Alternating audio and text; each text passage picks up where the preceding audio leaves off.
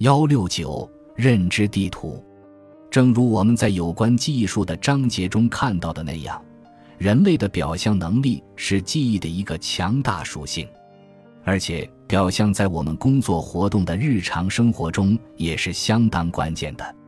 人类和地球上的其他生物一样，共享同一个三维世界，要生存就必须能够运用表象为我们在空间世界导航。避免伤害。长期以来，心理学家对动物的导航方式很感兴趣。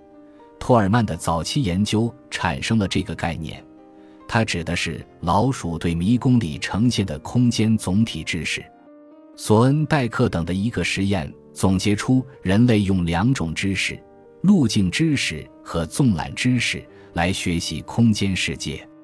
路径知识是关于从一点到另一点之间的特定路线的知识。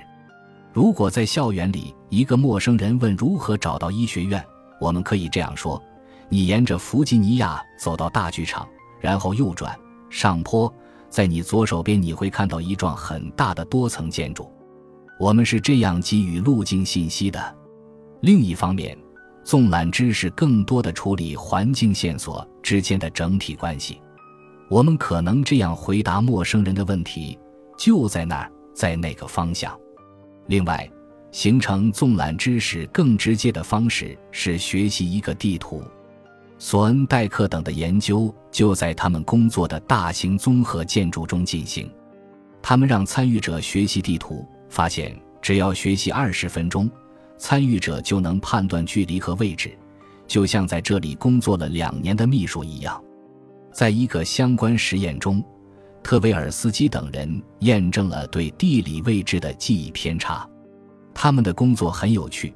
特维尔斯基认为，之所以会发生偏差，是因为人们采用概念策略来记忆地理信息。我们已经知道，当基于简单的几何图形要求想象的时候，人们倾向于形成原型。形式复杂的多的抽象信息可能是人类认知地图加工的一部分。沿着这个思路，我们可以想见，地理信息在记忆中的形成可能是依据抽象概括，而不是特定的图像。由于存储的信息被浓缩到一个更大的单元里面，这样的一个论点解决了为什么我们能在视觉记忆中存储这么多信息这个难题。比如说。你的家是街区的一部分，街区是城市的一部分，城市是镇区的一部分，镇区又是州的一部分，等等。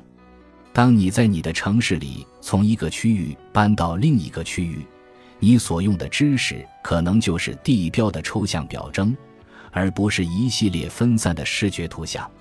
有时候，这些更高的结构会妨碍在局部水平上的决定，比如。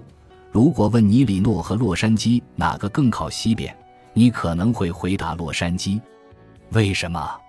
因为我们知道洛杉矶在加利福尼亚州，而里诺在内华达州，内华达州在加利福尼亚州的东边。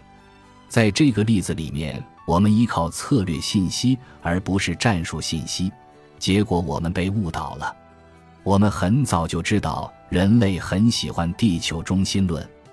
早期的科学家受到教会的鼓励，甚至把地球放在太阳系的中心，直到哥白尼把我们拉出漩涡，把地球正确的放在距太阳第三的位置上。